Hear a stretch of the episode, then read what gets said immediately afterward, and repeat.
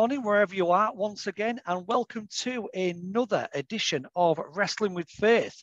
Uh, this time we have got uh, Gaz Thompson from GTM Ministries.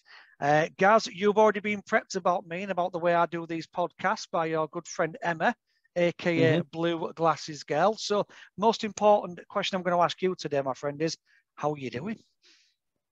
You know, considering how busy and hectic my schedule is, I'm doing pretty good. doing pretty good. Um, I would say you asked me that question a couple of weeks ago, and I told you I was very tired, very stressed, dealing with a lot on my plate. But uh, I managed to uh, have a a night away, get get a trip to a spa, have my back massaged. My wife paid for it. She's got me and my mate together. I'm like, you need some guy time. You need to sort yourself out, and just sent me away. At that is is top marks for Beth, my wife. She is a phenomenal woman of God, and she knows how to look after her husband. Awesome, and, um, mate. Praise God for that. Man. Praise God yeah. for that. Absolutely. And so um, now I'm refreshed. I was going to say two weeks ago, and I've been flat. I'm glad I got you now, and not two weeks ago. Um, so yes, mate. Um, obviously, most in uh, you know the most important thing I've already asked you, and we're going to discover a lot of things. Um, guys, we've touched upon it very, very briefly. GTM Ministries. Tell us all about GTM Ministries, where it's based, what does it do, what does it offer, and who is it available to? So, GT Ministries was an idea that was born, I'd say, maybe five or six years ago. I was at New Wine and I went into a seminar by the guys called Tough Talk. I don't know if you know them. Yeah, um, yeah. Christian group of guys who they do powerlifting and as part of that, they share their testimonies. Essentially, the powerlifting is the hook. People come for the powerlifting, and while they're sat there watching that, they've got no choice but to listen to these guys. Yes. We're talking London gangsters and geezers with stories to tell of Jesus in their life. And um, they just lay their testimony out flat in front of people and do a gospel appeal. And while I was in there, I thought, that is a phenomenal idea. What can I do with that? And I've been a wrestler for 10 years now. Um, I've been touring the country, I've been running events, I've been doing a whole bunch of stuff. And I thought, hang on a minute, wrestling is my hook. People can come to watch the wrestling, and then smack bang in the middle, while I've got their attention, I can tell them my testimony. I can share with them about what Jesus has done in my life. And so GT Ministries was born on the back of that. Um, so I was working at CAP at the time, Christians Against Poverty, and I had a couple of connections with local churches. Um, we did an event at Mowbray Community Church in Harrogate, yeah. Um, and it went down a storm. They loved it. People got saved. People came to faith, um, and it was just a great event. And then I was invited down to um, Christian Vision for Men's conference. Shared my story there in front of two and a half thousand blokes. Did a training event. More people came to faith. Went to a local church in Leeds. 500 people came through the door. Shared my story. People came to faith, and it's just grown and grown and grown from there. So we're touring the country doing events for churches. Um, we've also got a base in Bradford at Fountains Church where we run monthly events. Um, and they're like proper wrestling events with a very subtle kind of Christian influence. And so yeah. we name the, the, events after books of the Bible. We have certain threads and themes. Um, and then in April, we're actually launching a wrestling church. So this, this, this is the big thing uh, in April. So we're going to have worship, word, and wrestling um, we got four people from our training school who are going to get baptized at the event. Uh, people who come to faith through through my training school, which I'm also based in Bradford, which Emma comes to. Yes. Um, and um, and and that that's what we're about. I, I do men's events. I do uh, other kind of speaking speaking gigs, uh, but primarily we're we're there to serve the church. We're there to invite people to come to wrestling, but hear about the gospel um, and see people get saved and um, and just journey with people um, and, and train them up here and give them the whole package, not just the wrestling, but employment advice, debt advice, budgeting, mental health support, all that yeah. kind of stuff. So that's what Brilliant. we're about. That's amazing because you've literally ticked every single box about everything that drives me. You know, uh, God, family, wrestling, mental health support, supporting people, teaching, talking to people, studying with people, Bible study, um, and just literally just and then to top it all off as well, you've got a wrestling school as well, and you're putting on wrestling yeah. events. So honestly, there's no word of a lie. About six to eight months ago, the last place I was to work at, there's a guy there. He's born again, um, sort of helped lead him to the Lord, and he's really, really flourished with it as well. Um, he does it through music. but long story short, his dad, his dad was a pro boxer as well, um, from where I am, from Hull. And we said, I said, look, I said, Connor, I said, the Lord's telling me that me and you need to get together to do something, whether it's a, a wrestling slash boxing school, but with a mm. with but with a faith orientation as well. So when this goes out, when I get the edit done and you give it the seal of approval, he'll be the first one I pop it across to and say, This guy's already rocking it up in Bradford. Do you know what I mean? Yeah. We need to get our skates on for Jesus. So, with that being said, then let's touch about your wrestling career. How yeah. did your love of wrestling start before you stepped into the squared circle yourself? For me, it started when I was uh, between the ages of like six to eight, nine year old. Um, I for those who have heard my my testimony, my story, I had a pretty rough childhood, um, and for me, my escape was professional wrestling.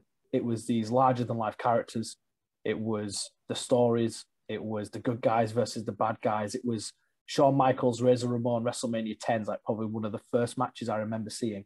And seeing Shawn Michaels climb the ladder, flicking his hair, and Razor appears out of nowhere and drop kicks it, and he lands nuts first on the rope. And gets his leg caught, and and it's I was just say amazing like, match that man, amazing, beautiful match. match.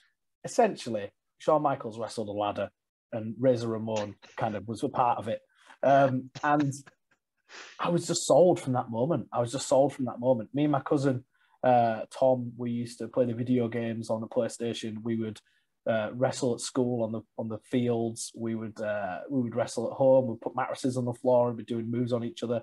Um, and then I got into backyard wrestling, did some backyard wrestling. Yes. Um, and then I uploaded a video to YouTube of my old backyard wrestling, which is still on there, and it's shocking. Um, it's terrible. Um, and someone messaged me through that and said, "Hey, look, I know this training school in Blackburn um, with the lads uh, from Radical Wrestling League RWL." He said, "You should come with me and train." He said, "I'm, I'm based up in Bradford. We can travel together." Because uh, I was in Keighley at the time, so we met up and his name was Kev, um, and we just travelled to uh, to Blackburn. I got in the ring. I started doing all this stuff, uh, learning how to do it like correctly. So I had a kind of general idea of how to do a twist of fate or a RKO or a frog splash or a rock bottom or a super kick or an F5. I had all these moves in my arsenal, but I, I was just doing them slightly incorrect. I was landing weirdly. My, my footwork wasn't great. I didn't know how to run the ropes, all this kind of stuff. So really, the the trainers there, Corey and a couple of the other guys said, what was great about me when I came into the wrestling school was I was almost a complete package. Like I knew how to work a crowd. I had a character. Um, I I could put a match together. I knew how to tell a story. I knew how to sell. Um, I knew how to verbalize. I knew how to how to kind of work a work a match.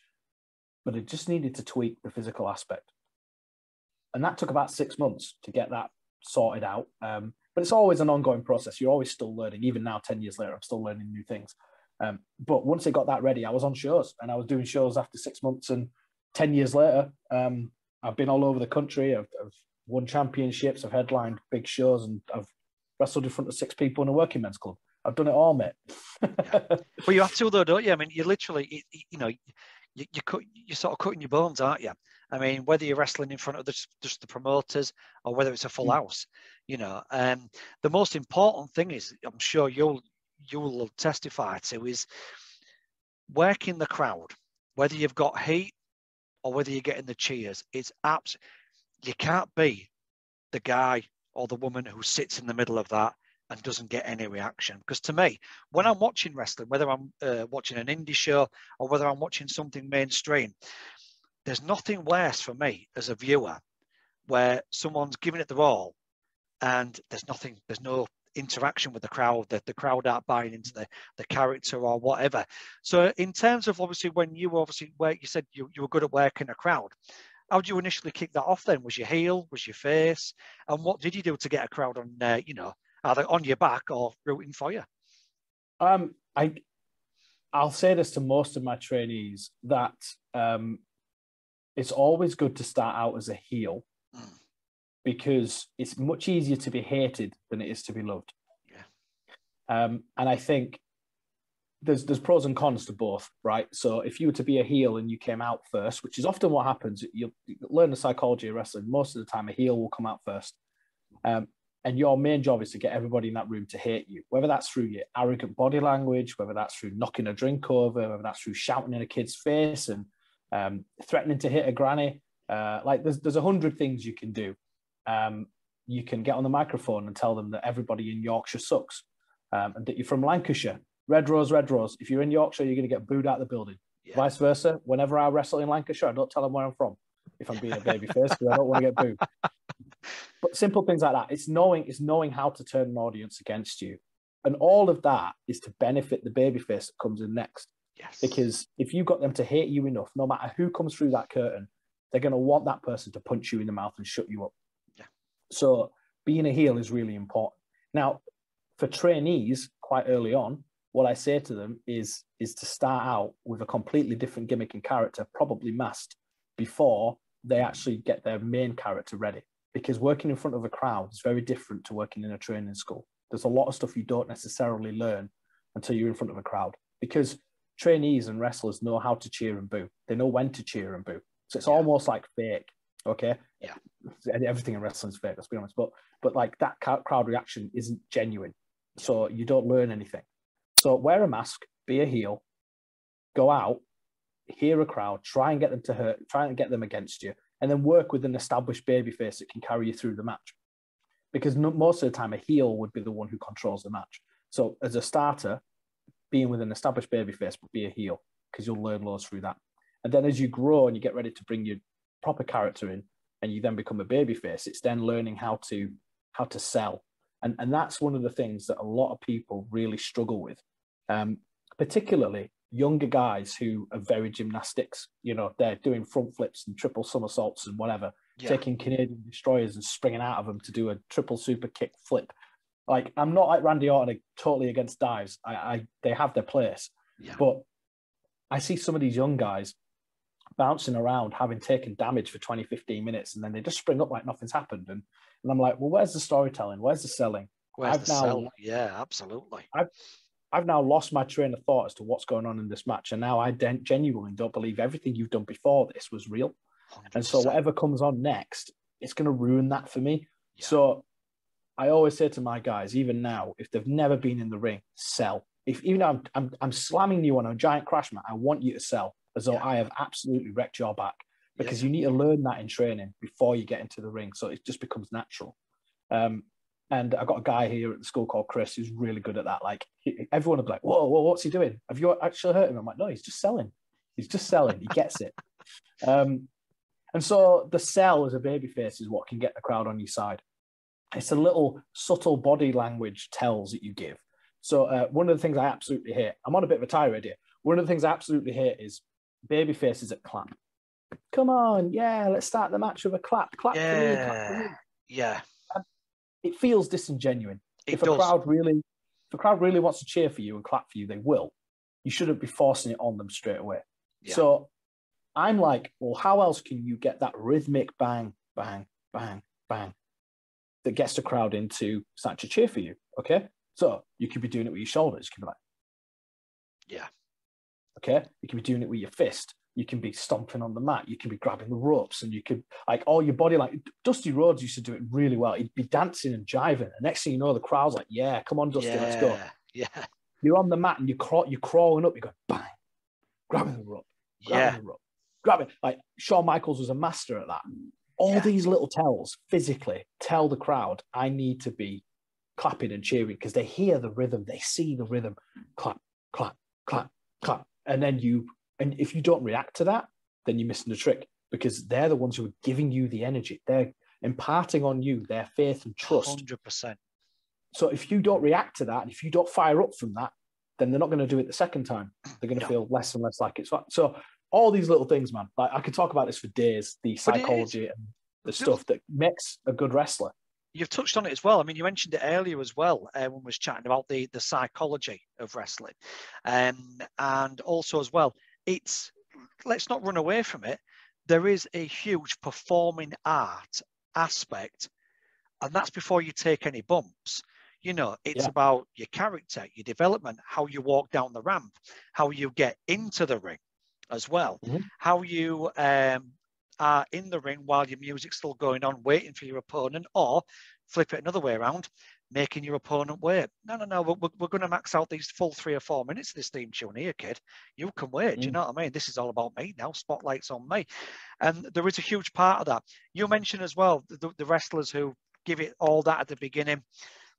Mm. How many times do you see it as well um, when a match is, for want of a better phrase, it, it's flat, and then we get the somebody comes in and starts tapping on the ring to try and get the mm. crowd going. And sometimes I watch matches and I just think it might be better if we just get a quicker finish now because some yeah. of the moments yeah. have gone. They've been missed. Those those yeah. sort of you know spotlight moments they've been missed, mm. but it's something to reflect back on. And then next time you're in the ring, think right, we need to try and peak this at another time within the game. Um, so obviously you've touched upon that. You started off as a heel. Um, and then I'm assuming at some point during this character that you created, we had a face turn. So yep. what was the reaction of that then? So I'm assuming a lot of people where you were going to, they were knowing that, you know, Gaz, Gaz's character is a heel. He's going to get booed. He's going to slag off Yorkshire. He's going to slag off uh, Lancashire, wherever it may mm-hmm. be. What happened on that night when you turned face? and the build up to it as well. If you can, uh, if you can give us that. Yeah, so it's as with most independent professional wrestlers on the UK scene, there weren't. Um, you know, I'm talking ten years ago now. There weren't a lot of local promotions that held regular events in the same venues with the same fans. Right. Um, so I tried being face a couple of times outside of a regular fan base um, because I was going to different places in like Castleford, Armley, I was traveling out towards, um, oh, I went down to Wales and did a couple of camps in Wales um, and just played around with it. One night I was face, next night I was heel because it was a completely different crowd every time. So it didn't matter if there was no investment either way. So I toyed around with being a baby face um, and kind of called myself, kind of went from Crazy Gaz, which was my original ring name, um, to a more faith based character called Gareth Angel. So that's where kind of the name came from. And I thought, like, it's going to be dark versus light. It's going to be reckless and and and stupid versus intelligent and and admirable. Like and how that those two characters were almost completely separate and, yeah. and completely di- different. The gear they wore were different. Uh, the entrance music was different. All that kind of stuff. So I was kind of evolving the Gareth Angel character while trying to kind of shut down the crazy Gaz character in certain places. And it all kind of came to a head where um, I got into a feud with a group of uh, guys called the Yobs, and they were um, they were turning heel, so almost like a double turn.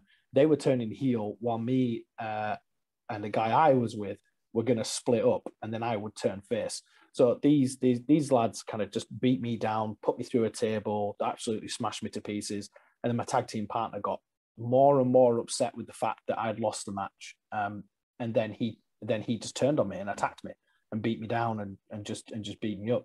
So the me and him had like a mini feud. And the thing is that this was in Stockton. Stockton of all places for a right. place called Great, Great, British Wrestling. And um, he as soon as he attacked me, all of a sudden, like the fans were then like chanting for me, going Angel, Angel, Angel, because I changed the name um, beforehand and said, "Oh, I'm Angel now," and did it quite arrogantly because I was still a heel. Um, and then he was Dynamite uh, Dan, Dynamite Danielson, so we became the Explosive Avengers. That was the tag team name. Right. Um, and when he turned on me and got me in his armbar and like tried to rip my arm out of my socket and I'm screaming and I'm scratching and crawling, like people were like starting to cheer for me because I'd been putting up a fight against these yobs who had been attacking people and, and turning heel. And and when Dan hit me, that was the that was it. That was the moment. So then we had like a blood feud where we were chasing each other, beating each other up, and I eventually came out on top of that. And then went into a feud with like a Vince McMahon style character um, who was doing everything he could to shut me down, and wow. that just then built up this this almost like Stone Cold versus Vince kind of character who was just coming up and coming up and meeting obstacle after obstacle after obstacle and overcoming, overcoming, overcoming.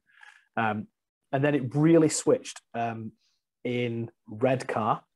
Um, I got into the ring and I sat down CM Punk style, legs crossed, and um, I read out uh, some scripture from Deuteronomy and um, it's talking about like wearing the faith on your sleeve and putting it on your goal, uh, on your gate post and on your door yeah. frame, and, and, you know meditating on it when you go down to sleep and when you get up in the morning. And so I, I memorize it word for word, um, New Living Translation, because um, it just was a bit more modern language. Yeah, read it like rattled it out and said, This is why I live out loud. This is why I fight against injustice. This is why I'm here to stop um, Philip Broughton, this, this character, uh, Philip Alexander, he was called. Um, this is why I'm here to stop you because people like you need to be shut down. And I cannot stand here and believe what I believe about being good and being righteous and having justice and all this stuff and let someone like you exist within the same world. So I'm here to shut you down and take you out. And that was it. The crowd were like with me all the way. Um, and so from there, that's where the Angel Army kind of fan name came from. They all started chanting, chanting Angel Army. Um, uh, so that then kind of started from there. That's amazing. Um, and so it, it, just kind of steamrolled. And then that's that's kind of where the, the Angel character's pretty much been babyface ever since. Brilliant. Apart from, I think, a two year run in Blackburn where I was a heel, um, almost like a cult leader style character, where I had visions that God had given me before a match. And then I tell my opponent, um, oh, if you don't do this, this is what I've seen is going to happen. Um, so you just lay down and let me pin you, and then I won't break your leg um, because I've seen it in a vision. Right. And then they would refuse, obviously, and then yeah. that would happen. And yeah. then it, I went on a two-year winning streak um, where every match I had a vision. I'm going to tell you the vision, give you an opportunity to avoid it. They don't take it; it happens. And so the fans were then kind of believing, hang on a second, as much as we hate Angel, everything he said has come true and continues to come true. That's amazing, mate. That's some serious character work, is that?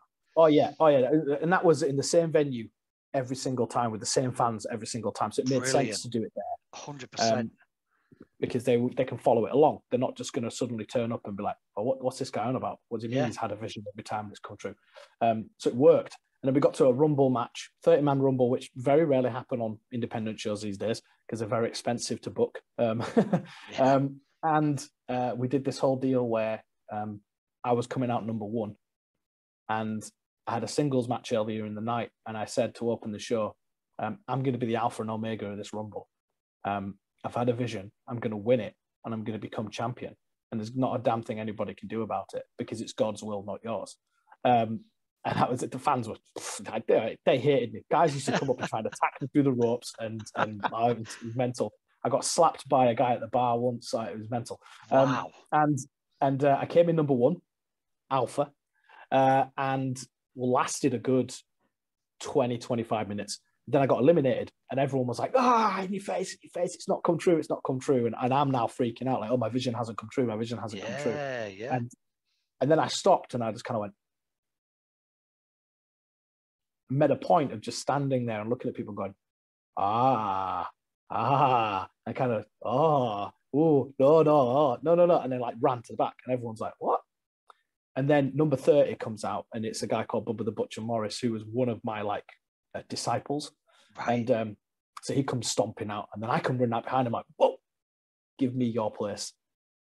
And he's like, yeah, you can have it. oh, brilliant. So then I come work. out number 30, Alpha, Omega. Omega. First and last. Yes. So totally laid it all up, won the Rumble, and uh, then that company like shut down. I'm oh, like, no, we were so close. Man, that was so a crest of a wave. Yeah, that's a crest of a wave. That I tell you what, if if, if anybody from WWE Creative uh, ever sees this, mate, um, there, would be a job for you in that because it's hard for me to watch WWE now. I do watch it, you know, and I try and stay impartial as I possibly can. But when I hear somebody who's gone to the lens working with other people in wrestling who who buy into that story. And then you've gone to the length of two years to get a buy-in mm. from the crowd as well to the point where people are coming up to you at the bar and giving you a slap trying to get you through trying to get at the ropes uh, through the ropes to get at you. I mean like like bubba ray said you cannot buy that kind of heat. There are just certain people that have just got heat and you've got to have something, haven't you? You need the cheers or you need the heat. But you cannot yeah. be lukewarm. You cannot be no. lukewarm as a wrestler because no. I would imagine that if it is lukewarm, it's a very lonely place when you're in that ring and you're not getting any but reaction. Not only is it a lonely place, it just doesn't do you any favors in the long term because you become what some might call a piss break. You know, that people are like, oh, it's this guy. I'm not too bothered. I'm just going to go to the loo now. Yeah. Um, and and so at GTM we live stream our events on on YouTube and Facebook, so people can watch them as they're happening. I can go back and look at the analytics and see where the dip off was, and Yeah. see where people weren't watching, and see when people tuned in and when people tuned out. Um, can see when most of the comments were made and what the comments were said, and and so you can see that. I can look almost real time if I wanted to and see what what's happening. Yeah. Um, so I already know which of my talent, unfortunately, are having the lesser kind of kind of reactions. So for me, as a as the promoter, booker, guy who kind of runs the show, it's not up to me to go right. You're rubbish. Bin can you? No. You're gone. It's a It's to work in go, progress. How can we change that? How can I make sure that almost everybody on my shows has a narrative, has a story arc, either negative or positive? Because when you get into the psychology of story arcs, you've got a positive story arc where the character makes a positive change. You've got a negative story arc where they make a negative change. Heels and baby faces can have both of these kind of changes. A heel can have a positive change where they become a face or they overcome something, or they can have a negative change where they lose and fail Yes. a baby face can do that same. They don't have to swap to be positive or negative. They can do both or, or either. Um, it's how they then come back around, and that's why it's called a story arc because you Yes. come back around. That's So, it, the hero's journey, so to speak. You get the hero's wheel Yeah. as well, and all that lot. And it's and it's a, a pretty standard formula, isn't it? In, a- in a lot of things, including wrestling. You know, you can pick any films: Harry Potter, Star Wars, you know, Indiana Jones, etc., etc. You know, any of your Marvel or DC characters. Your main character always has a beginning, and then halfway through has a crisis point or a Mm-hmm. dip, and then a, a rebirth. You know, Yeah. a bit like Yeah. those of us who were born again. You're born, Exactly. You walk through life with the veil, although you don't know that you're blinded. You hit a, a, a serious crisis point or crisis points, and you think, "There's no, that there's more to there's more to me than this." And like we know, as Christians who've been born again, your rebirth is, "This is who I am now. Rip out my Mm. sta- my heart of stone. Give me a new heart, Lord. You know, repentance of sins. Get born again with the Holy Spirit."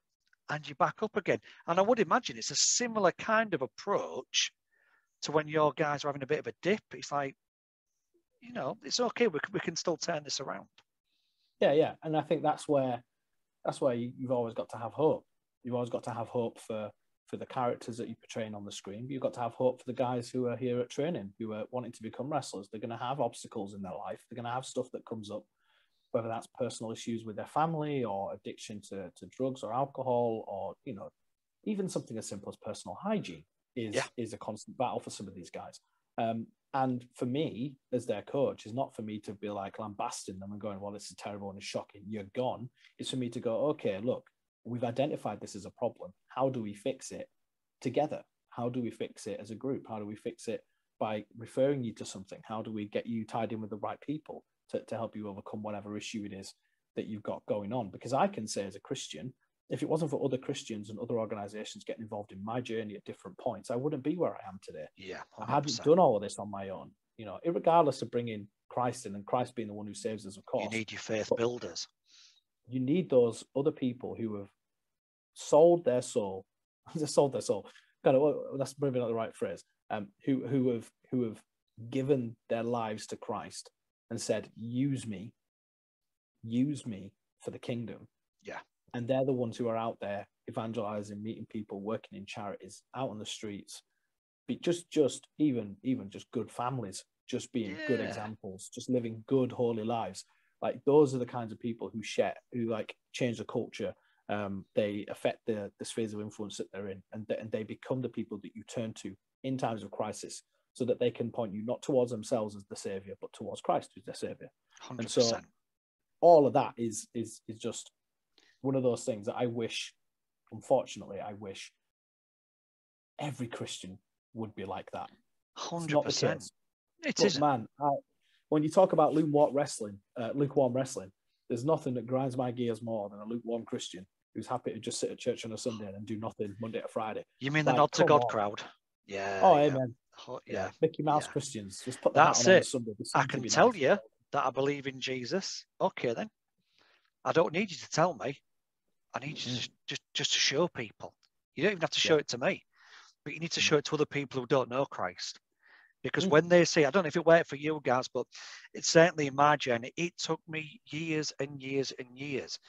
Like I'll say that I switched my life over to God back in 2006, about three months before my eldest son was born. Um, but man, it took years before I actually got it from there yeah. to there. Do you know what I mean? And then from there to out there. Mm-hmm. It took years. And I tell everybody, everybody who comes up to me, if I hear people say, Oh, I'd love a challenge. You want a challenge? Become a Christian. You ain't going to get a bigger challenge ever for the rest of your days on earth than being a Christian. Trust me. And, no. and it, but like I say, I mean, this, you know, the whole being born again thing, I genuinely thought I was. I was blinkered to it. And when you are truly born again, I don't know if the same thing happened with you or people that you know in this situation, but even things like the kind of music I was listening to, it just didn't have the same. It just didn't feel mm. right listening to it. So I got more and more into faith music. Like at the moment, the big thing at the moment is gospel, gospel music, mm. especially mm. original Black Roots gospel music, you know.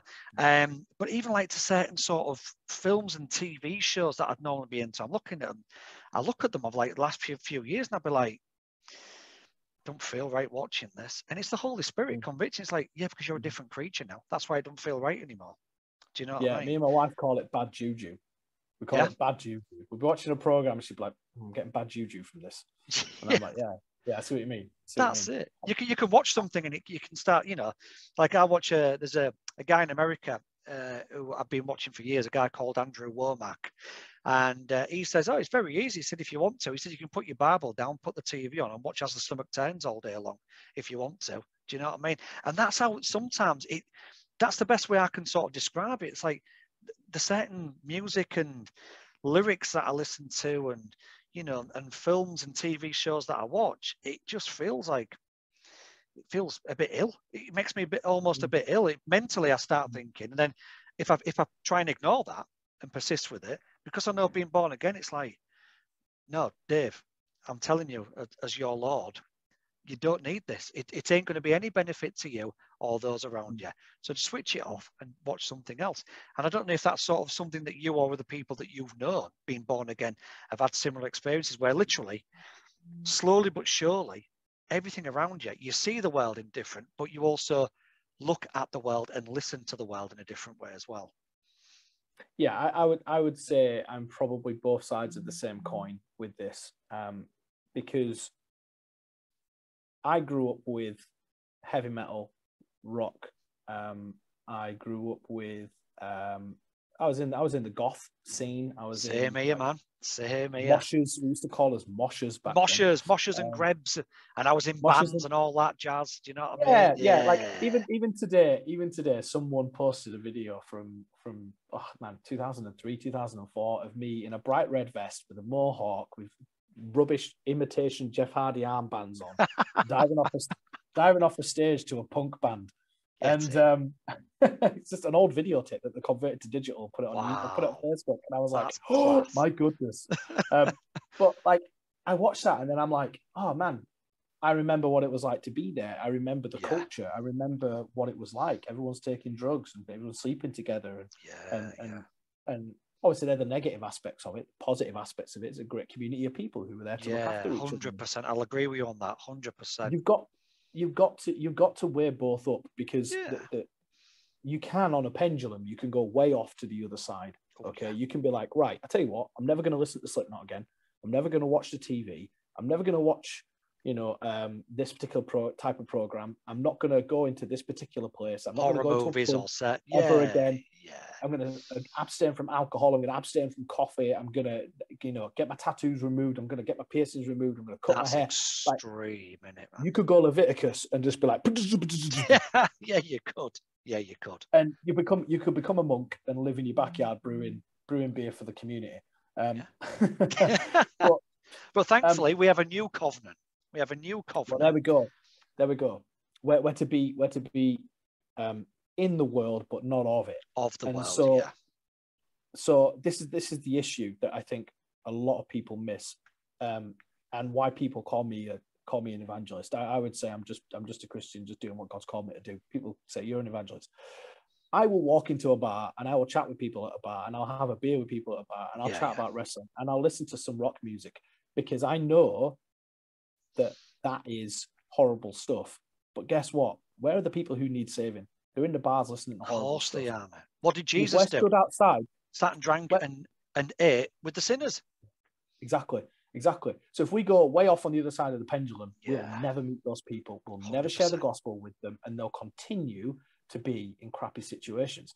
It's why I love all these organizations that are out there meeting the poor, meeting the needy, dealing with homelessness, dealing with debt, dealing with unemployment, dealing with mental health issues, being in the pubs, being around men's groups, being around women's groups, doing knit and natter with the grannies, doing toddler groups, whatever to engage with the community, engage with people. because it's all ministry at the end of the way. day.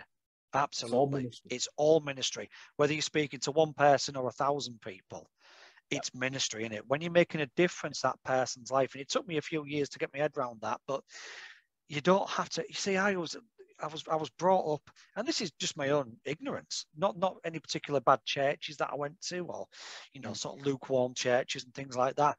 Just my own ignorance that you had to be behind the pulpit to minister to people, and you No. don't. And you look back and you think, I can minister to anybody on a text message. I can minister to anybody online through a podcast, and they can minister to me. Chatting with my mates, I could even be sat at work, knowing full well that none of the people around me have certainly ever said to me, "Oh, by the way, I've I've got faith," and I can and I mm. can say it proudly. You know, like like you know, it, it was said in Romans. You know, you, you know, Paul says that I'm I'm, I'm not ashamed of the gospel. I'm not Yeah. ashamed. You know, it was given to first the Greeks, then the Jews, and you know, and and you know, and it's there's there's no embarrassment now about me being able to walk high and high and proud and say, yeah, what are you doing this weekend? I'm off to church on Sunday. Oh wow, Yeah. okay, yeah, yeah, I'm going to church. What what what's that like? What church do you go to? And all of a sudden, people start asking you open questions. You know, whether they genuinely want to latch onto the answers or not. It's just like, well, I'm committed now. I better ask him. Do you know what I mean?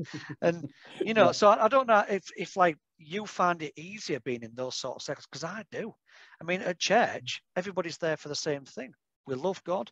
We're on our journey with God. We're all at different stages in our journey with Christ. Yeah. And when you're out of that church situation, it's just like, well, now I am the, you know, the sort of soldier of God, so to speak, in in Yeah. this war against the devil. So it's like, yeah, come at me, ask you questions, and let's light. chat. and all that kind of stuff. Yeah, yeah. I, I think so. I'm part. I'm part of a uh, Church of England church. Um, I'm hoping to become a vicar um, and to to plant my own church. Um, mainly because I think church can be different, and I think church can can be a little bit more heavy metal, can be a little bit more um, masculine at times, and can be a little bit more appealing to people like me. Because I'm like, I want to appeal to people like me. Um, I I would say that that what people misunderstand about church is we gather, and this is going way back to Acts in the early church.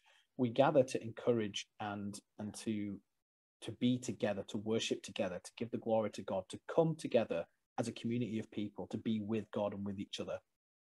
But at the end, we're challenged, we're changed, and we're sent back out for the rest of the week to Yes. continue to change the world around us. If Yeah. we're only ever coming to Sundays to meet up with the mum that we know, or the dad that we know, uh, to put the kids and give us two hours break while we listen to someone give us a 20 minute sermon on something we're not going to pay attention to, just so we can have a little sing song and a dance about how Jesus is my boyfriend. Like, Yeah. no, I, I, I, I, I will never be a part of a church where I go there to just sit there on a Sunday, get fed, and go home and do nothing with it because that is pointless. Um, Hundred percent. So it needs to be a place where the table is set. We're coming together. We're going to praise together. We're going to pray for each other, pray for the world. Um, and it, we're going to build each other up. We're going to teach each other. We're going to learn from each other.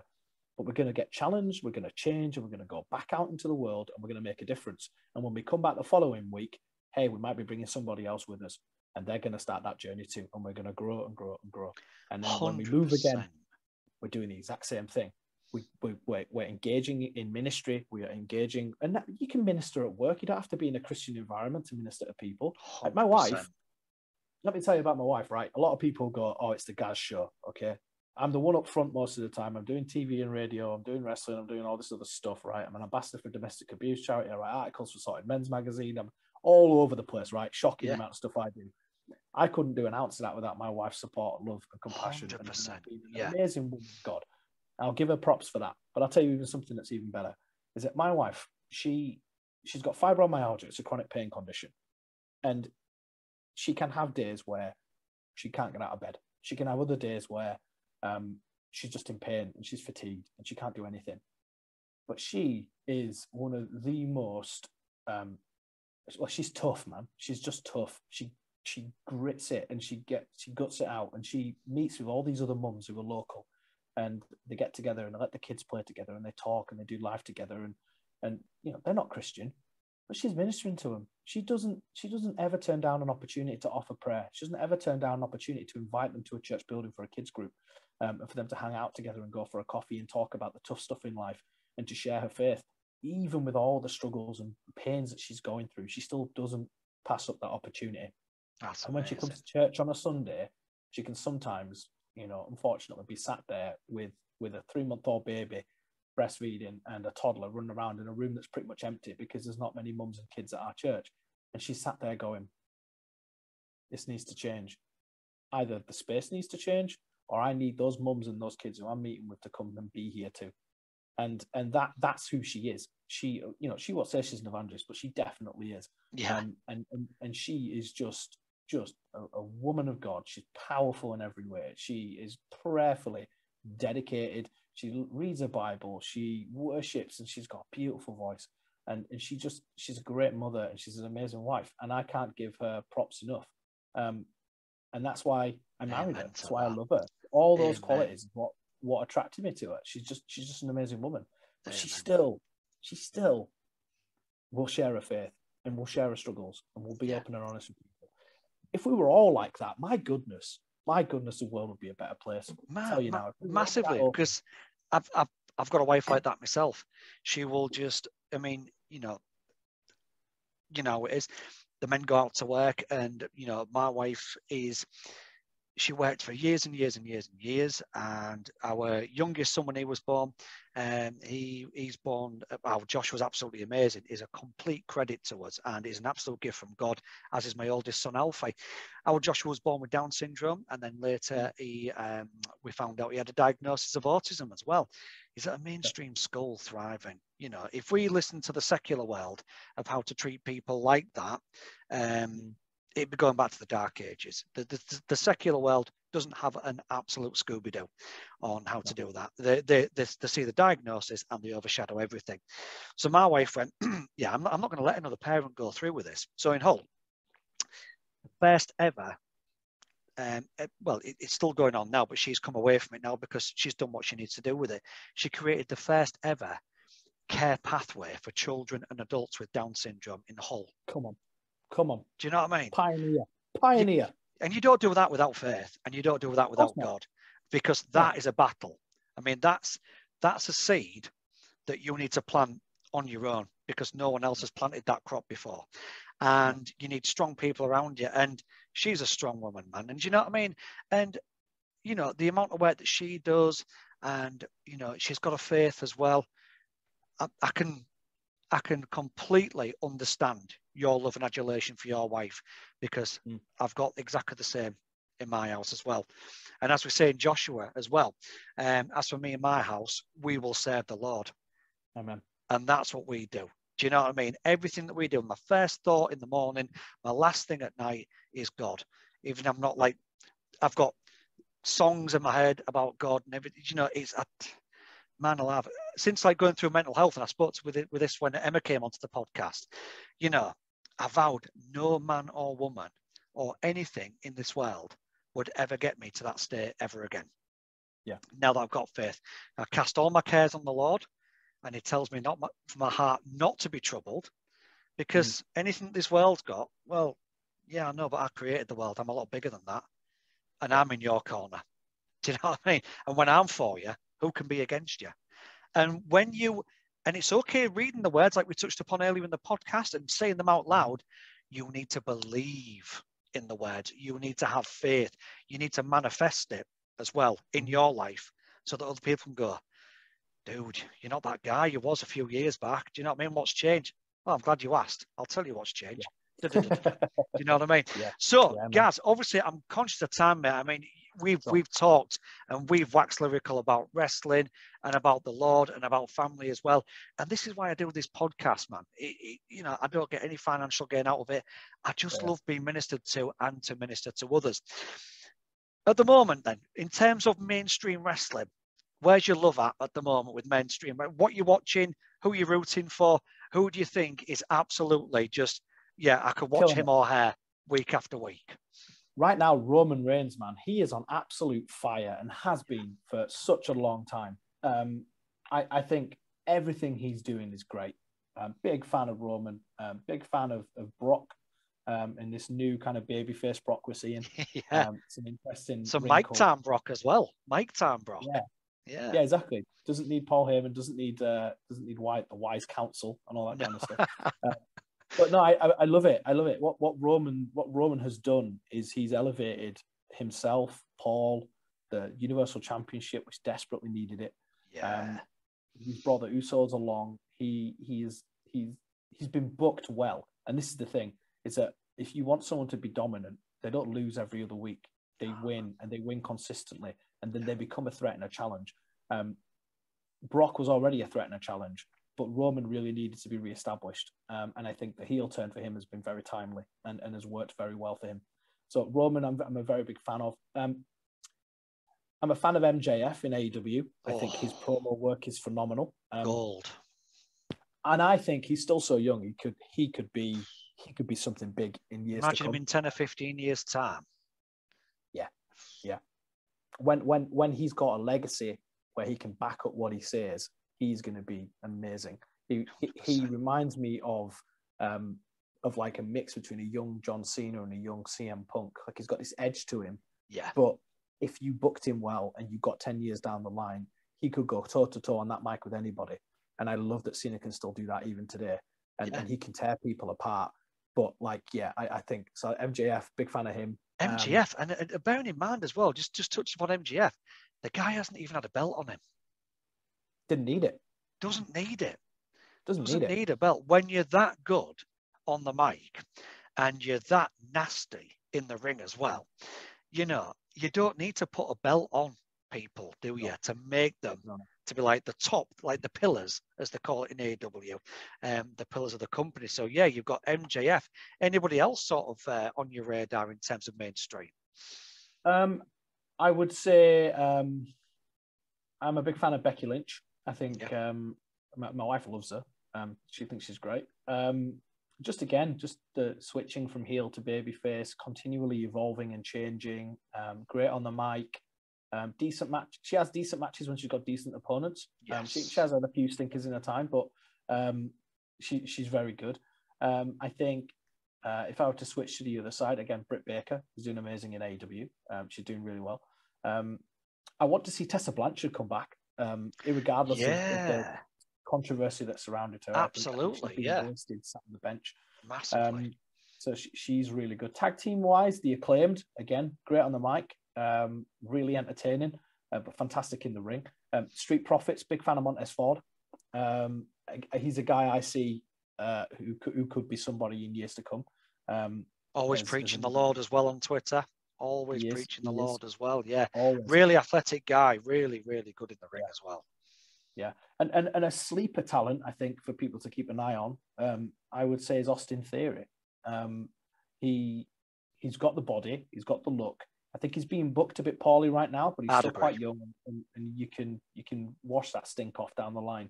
Um, but if he if he turned it, because I watched him in Evolve before he came to WWE and thought Right, this guy yeah. Um, and I think yeah, keep an eye on him because if if WWE get it right with him, they could have. I mean, just look at his body shape. He is John Cena. His arms and his chest, the way he walks, he, he just reminds me of John Cena. If we give him, and John Cena was a dud when he first started, right? He wasn't. He great. was, yeah. Um, but Austin is is technically a better wrestler now than John Cena ever was. So if we can if we can keep him fit and healthy and give him some decent booking and build him, um, he could be another great great talent, both heel and face. I can see him doing both really well. Um, and he's surrounded by great talent who can teach him well within WWE. Um, so I think I think he's definitely one to keep an eye on as well. I'd agree. I mean, the storyline with the chasing man the golden egg thing in in McMahon's office and all that jazz, I, I just I couldn't get on board with that because I'd seen what he did in NXT, and I thought this this this guy doesn't need. Um, I'm the you know illegitimate son of Vince McMahon for a few months. He just needs to go yeah. on there, and I think once we drop all this selfie and whatever they call it. I, mean, I can't even stand that phrase, mate. But I, I, I think I once think, they stop that and they give him like a serious run at something, yeah, then I yeah, think I we'll can see. see the selfie thing being being being positive if it's booked well. This is the issue. It's like what's being booked well. It's not the selfie thing. The selfie thing I think is great. But um, I think if you book, if you, I'm going to get into my creative kind of minefield here. if you if you did that well with the selfie and didn't do it every match, doesn't need to be done every match, but did it when it mattered and when it was important, um, then you could do really well with that. Um, what what the issue is is that you've got him, um, unfortunately linked to Vince McMahon, who isn't that relevant anymore, doing True. silly stuff, and then he's going to wrestle a commentator, and he's become like a like a punching bag. It's an abysmal booking that for me for WrestleMania. It really it, it just it doesn't do it doesn't do him any favors. It, it doesn't. doesn't. It doesn't. Um, and and so like that that's no good. When they had him with Seth Rollins, um, what two years ago now, um, I, I saw that being something positive. He, he would have yeah. learned a lot from Rollins. He would have learned a lot from Buddy Murphy. Um, I thought that was was a good spot for him. Um, but then that just fell apart, and he went back to NXT and then came back with this other stuff going on. Um, he's he's tangoed with Brock Lesnar, got F5'd off an elimination chamber. Yeah. Like that's going to stick with him for, for the rest of his career. If he gets his selfie thing down and he can cut a half decent promo and he can work in the ring, put him in there with some wrestlers who are going to test him for 20, 25 minutes, but give him the ability to show that he can work a match and he can wrestle and he can go toe to toe with some of these better wrestlers. Put him in there with Seth, put him in there with um, I'm trying to think on, on WWE who's up there, Randy, put him in there with Riddle, put him in yeah. there with um, some of these guys who can work these. Riddle's really impressed me because he genuinely makes me laugh on his promos. Yeah, no, he's great. He's and great. the the chemistry between him and Orton. I mean, I've, I've, I've got to say, I'm one, I'm one of these people. I've, I've, never been a big Orton fan. I, I liked him when he was in Evolution, um, but I, I think as a as an actual wrestler, I think he's quite static. I think he's a bit two dimensional. I think he's quite predictable. But putting him with Riddle where you know full well there's some sort of mentorship going on behind the scenes as well with those two. Mm. It's just the absolute odd couple, and it's brilliant because it works and it's not trying to be funny. It's just funny because you would never get Orton talking like Riddle any more than you would get Riddle being a serious individual like Orton. But it just yeah. works. And, and then when they eventually do the heel turn, you're invested and that's, that's long term booking. That's one of the biggest issues with WWE. There is no long term booking. No. If you look at the CM Punk and MJF story that they told over what five months, six months, yeah, the photographs and all that, you know, it was class. When he was on Rosie O'Donnell and he was like five year old and he was saying, "I'm going to be a wrestler," like that whole story, and then tying it in with with MJF cutting old CM Punk promos against CM Punk. Yeah. And CM Punk bringing in his stuff with Raven and bringing in his stuff that he'd done previously and, and tying it in with the You Can't See Me Man and, and all alluding to all this stuff just showed how great they were in the mic with very little physical confrontation. Yeah. It was all storytelling, it was all mic work. That's why MJF is very good. That's why CM Punk was very good back in his day. He yeah. wasn't the best wrestler, let's be honest. No. But he could talk a good talk and you bought what he was saying. So if you get that with with with MJF, if you were to add in some phenomenal wrestling and a really good long term story and put him in there with some of the best in the world, then you are just rubbing MJF up. You are shining him up. You are building Massively. him to eventually become a top level talent. And the same could be done with Riddle. The same could be done with MJ uh, with um, with Austin, Austin Theory. Theory. Yeah, but there needs to be long term planning in place. They've just gone WrestleMania. We want Austin Theory on the card. We want Pat McAfee to do something. Stick them together for Vince McMahon in. What's going to happen after WrestleMania? Pat goes back to doing commentary again. Exactly. Riddle, Riddle, There's no uh, stepping um, stone. There's absolutely there's zero no stepping stone. You need to think what's next. It always needs to be what's next because if your characters are sat around doing nothing, they become lukewarm. You don't know where they're going to go. Finn Balor, my goodness, that boy has been oh, up and down, oh, left he's right. been dragged all over. And how amazing is he as a talent? Uh, uh, massively wasted. But again, like they just haven't had that long term story arc for him. No. And for me as a booker and promoter, I've got without spoiling things, I've got stories on my shows that I've already planned out six, seven, eight months to a year ahead. Absolutely, man. Um, You've got to plant that seed and just sit back and just let it grow, aren't you? You can't just, you know. And things will happen. Things will organically happen that make you go, hmm, maybe I need to change this now. Yeah, this character's absolutely. got over. This has changed. The crowd are reacting to this differently to what I expected. Um, an injury might happen. Someone might retire. Yeah. Whatever. Circumstances change. But if you've got that long term story in mind, and every now and then you scramble to change something, your whole product is going to make so, so much more sense. You're going to book better. All of the ships rise on a rising tide. Yeah. If everybody's working together and everyone's building up to this, whatever, and everyone understands their role and understands their place on the card, not everyone 100%. can be world champion. Not everyone's going to open the show. Some people are going to job.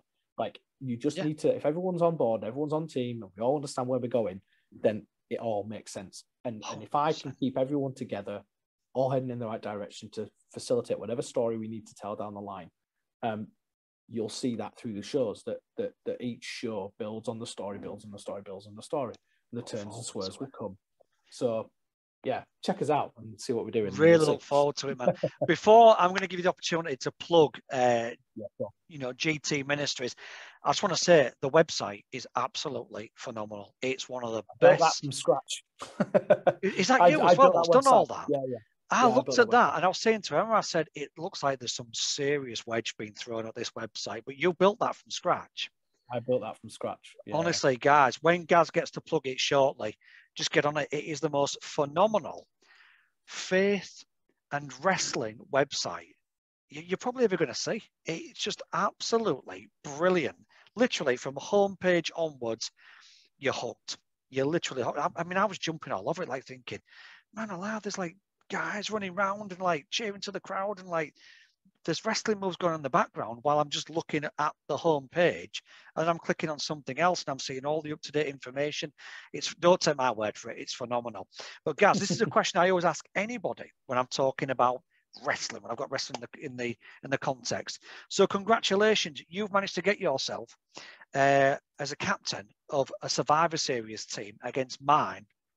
And you can pick okay. any wrestler, any four wrestlers who've gone, gone to be with the Lord, who are still active or retired, you've got a okay. choice, men or women.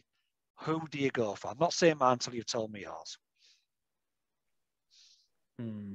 Okay. So, um, number one would be Shawn Michaels. Yeah. Underdog, always fights up. He's been in many situations in Survivor Series teams where he's been the last guy standing and still managed to take a few out. Um, second one I will pick up be Randy Orton um, holds the most um, lone survivor uh, titles ever. He's a solid main eventer, uh, world champion, fantastic hand. Um, he would do very well in most Survivor Series teams and has done and has a proven track record. Um, I would have Brock Lesnar. Because why wouldn't you? if you could have anybody, I'd have Brock Lesnar on that team and I'd have him in there first and just be like, Brock smash. Um, um, and and then the fourth, um, the fourth, I would choose. Um, oh, it's a tough one.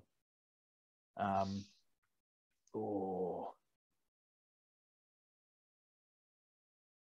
Daniel Bryan. Yeah, Bryan Danielson, whatever you yeah, call it. Again, absolutely. another another plucky underdog who who would be able to deal with the more faster opponents if there were some. Um, him and Shawn would be like the lightweight wrestlers Randy would be the vet with, with the proven track record, and Brock would be just the, the meathead who just goes in there and just wrecks everything. so right then, I'm gonna... my, I'd be my four. That's five series teams normally five. Would I be the fifth? You'll be the fifth, of course. You're the, the captain. Gareth Angel. Yeah, Gareth Angel. yeah, of course. Yeah. yeah. I'd be the I'd be the fifth on mine, like, but well, I'd, I'd be I'd be in the team, but trust me, I'd be uh, I'd be tagging out as soon as I tagged in uh, every single time. um, on mine then, just just to counter yours, I'd have Brett just to get that heat with Shawn again. Um, you've yeah. got Bryan oh, Danielson in Bryan there. Danielson, or Brett and Bryan, or could, could you imagine, imagine their primes? But I'm going to chuck AJ Styles in there and rub that up a little bit as well. Um, you also said uh, Brock Lesnar. Um, mm. on that one, I'm going to go Kurt Angle because I think Angle could be, yeah, yeah, technical ability on there. And um, for no controversial reason, um, purely because I went to see, I, I saw him live against Kurt Angle in a no storyline match, just an exhibition match. And at the time, pound for pound, the two most amazing technical wrestlers at the time, Chris Benoit. Yeah, yeah. And that would be massive. I see, I was toying with Benoit or do I go Eddie Guerrero? But I think, you know, if you said got... that originally, I thought you'd go with Guerrero. I thought that's where you were leaning. Yeah, um, no, I, I, was toying. Um, just depends what day you catch me, guys. Do you know what I mean? But um, on that as well, brother. And um, before I'm, um, you know, before I get you to plug it, would you mind just praying us out? Yeah, sure, of course. Awesome. Um, yeah. Um, thank you, Lord, for this time together. Um, thank you for uh, yeah the Wrestling with Faith podcast. It's uh, it's bringing these two worlds together. Um, well, three if you include the mental health, and it is giving uh, people a platform to share about their life, about their wrestling journey, and it shall appeal to so many people who can come on, listen to a bit about wrestling, listen to a bit about mental health, but hear about um, this ever ever present God who is there for us and is with us and is in the battles and is there to to bring us new and everlasting life, Lord. So we just thank you that whoever's watching this, um, that they've come here for a reason. They've come here to hear about some of the stuff we've got to say, but that they come away, Lord, um, thinking about you. That they come away thinking about what a life with you could look like, Lord. And for those of us who are Christians who are walking with you, that they come away encouraged, that they come away uh, challenged, and being able to go back to their day-to-day life with a new, uh, invigorated um, energy around being salt and light in their in their in their places of, of, of work, in their families, in everything that they do, Lord. Um, so yeah, will you bless us all with with health, uh, bless us all with um, your Holy Spirit, Lord, as we go back to our day to day lives. But um, yeah, we just thank you for this time in your mighty name. Amen. Amen. Wonderful that, Gaz. And where two or three are gathered in my name, I am there in the midst of them as well. Amen. Gaz, plug and promote everything yeah. out of what you're doing and where we can find it. Cool. So that badass website he was talking about, that yes. is gtministries.co.uk. That's gtministries.co.uk. We're on all the social media channels, so Facebook, Twitter, Instagram, TikTok. Um, just search at GT Ministries UK. So you'll find they're all the same. They're all the same. Keep it uniform. Uh, we are on YouTube as well. Uh, GT Ministries on YouTube. You see all of our events on there. But most of the stuff that you want to find, you can find on the website. It links back to all the social media. It links to all the events. Um, and if you're local to Bradford, um, I know Hull's not too far out. We've got people who come to the shows from Hull. One of the trainees is from Hull. Um, come to come to see us at our shows. We've got Wrestling Church April 23rd. We're going to have baptisms. We're going to do the, the the story of Jesus going in the tomb and being res- resurrected, but through a wrestling match. We've got a world title fight. Uh, we're going to have uh, some heavy metal worship. Uh, it's all kicking off. Um, come and be a part of that. The BBC will also be coming to film that for a documentary, Cheeky Cheeky, going out later in the year. So come along to that. If you want to find me, I'm Gareth Angel. Um, you'll find me online. Again, all the social media channels. Um, you'll find me at the Gathering with Christian Vision for Men in Swindon later this year doing a bar fight. Um, that'll be fun. Yeah, um, yeah, find me. Just look me up. You'll see me. I'm everywhere. Uh, search for Gareth Angel Wrestler, and you, will you'll, you'll see my stuff on Google. Simple. Awesome. And all the links, I'm going to get as many links as I possibly can get my hands on to put those on the YouTube description as well. Guys, another thing as well, mate, you're going to have to invite me down so you can show me how to take bumps as well, mate. yes, mate. And we'll film it for the podcast. How about get that? it? How about that? Yeah, we'll get that, mate. We'll, we'll, we'll have a chat. Uh, we'll have a chat on Twitter, I think, about that um, after outside of the podcast. So it just leaves me to say thank you very much. You've been uh, watching and or listening to Wrestling with Faith. Uh, we are available, as I say, on YouTube as well as Spotify and a host of other podcast um, services as well. So thank you very much for your time today, Gaz, and uh, God bless you and all the very best. And thanks to you folks for listening and watching.